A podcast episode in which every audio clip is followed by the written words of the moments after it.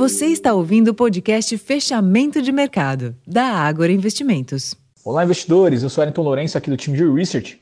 E a sessão de hoje foi de indefinição nos mercados europeus e de avanço dos índices em Nova York.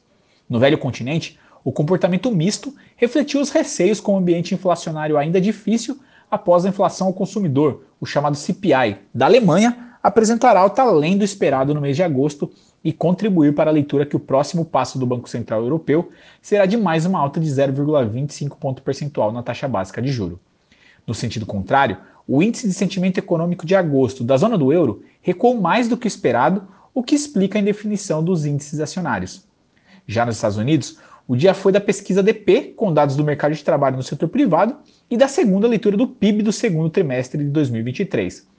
Para a pesquisa DP, foi observado 177 mil novos postos de trabalho no setor privado, pouco abaixo dos 195 mil das projeções.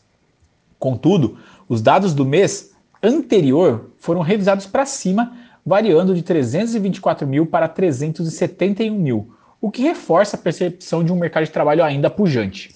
Quanto ao PIB do segundo trimestre, nesta leitura a variação trimestral mostrou avanço de 2,1% abaixo da primeira leitura e do esperado pelo mercado, que era de 2,4% de avanço. Logo, considerando o mercado de trabalho e atividade, os indicadores sinalizam uma economia norte-americana ainda robusta, o que corrobora nossa percepção de que pelo menos mais uma alta de 0,25 ponto percentual nas Fed Funds se faz necessário e é condizente com o discurso de Jeremy Powell, presidente do Banco Central norte-americano, na última sexta-feira. Por aqui, o dia também teve dados de criação de emprego. O CAGED apresentou 142,7 mil novas vagas em julho, superando a mediana das estimativas de aproximadamente 138 mil novas vagas. Apesar do saldo superior ao projetado, na curva de juros futura, principalmente nos vencimentos mais curtos, o que se viu foi um movimento de queda dos vértices, indicando a leitura de sequência nos cortes da Selic.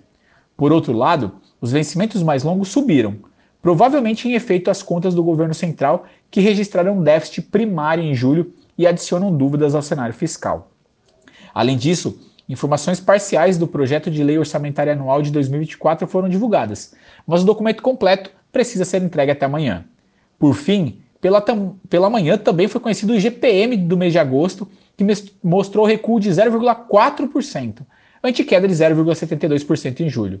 Assim, a sessão foi de queda para o Ibovespa, de 0,73%, encerrando cotado aos 117.535 pontos e um giro financeiro fraco de pouco mais de 16 bilhões de reais. No câmbio, o dólar se fortaleceu frente ao real e avançou 0,3%, encerrando cotado a R$ 4,87.